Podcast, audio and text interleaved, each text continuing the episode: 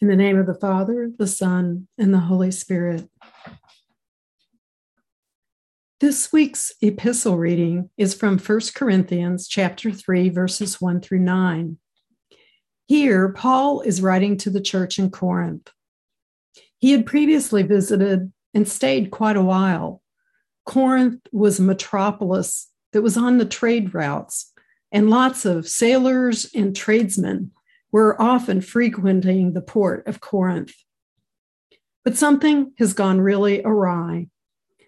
Although Paul addresses the church there as brothers and sisters, an intimate salutation, he then rebukes them. He says, I cannot speak to you any longer as spiritual people because you are acting like people of the flesh.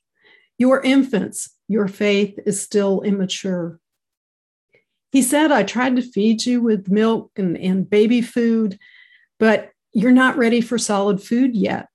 The reports that are coming to me from Corinth distress me immensely. He singles out, because he's heard, that within the church itself there is jealousy and quarreling. So he has concluded are these not the marks of humans and how they act this is certainly not what I have taught you of the Father.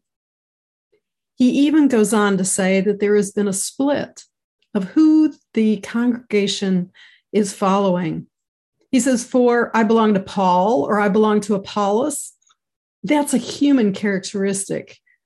And Paul says, Don't follow me, don't follow Apollos, only follow the true Jesus Christ. So when we, we see in these first few verses that Paul is rebuking his church that they are quarrelsome and jealous, those human characteristics that tear relationships apart. But what of the last verses? Has Paul changed his mind? Or maybe it's just a different distinction on what a division means. Quarreling and jealousy can tear us apart. But in the latter verses, what we hear is Paul is reinforcing that we all have different spiritual gifts. He says, The Lord has assigned them to you. Each one of you has a different spiritual gift. He uses the illustration I, Paul, was the one that planted, Apollos was the one that watered. But who was the one responsible for your growth? That was God, not Paul, not Apollos. So I believe Paul is making this distinction that divisions are not always bad. We should follow the spiritual gifts we're given, grow into them, but not be jealous because maybe your gift is teaching and someone else's is preaching. Is preaching a better spiritual gift than teaching? No. If God has asked you to teach or exhort or evangelize, to help in the nursery, to tend the garden.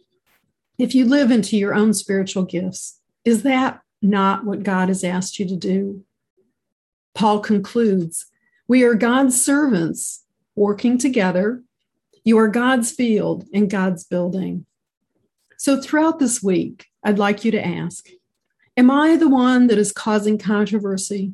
Am I the one that is quarreling? Or am I jealous about others who are Christians? Or perhaps I'm the one that plants the seeds, or I'm the one that waters, or maybe I'm the harvester. But whatever God has asked me to do, I am leaning into that and fulfilling God's intent in my life.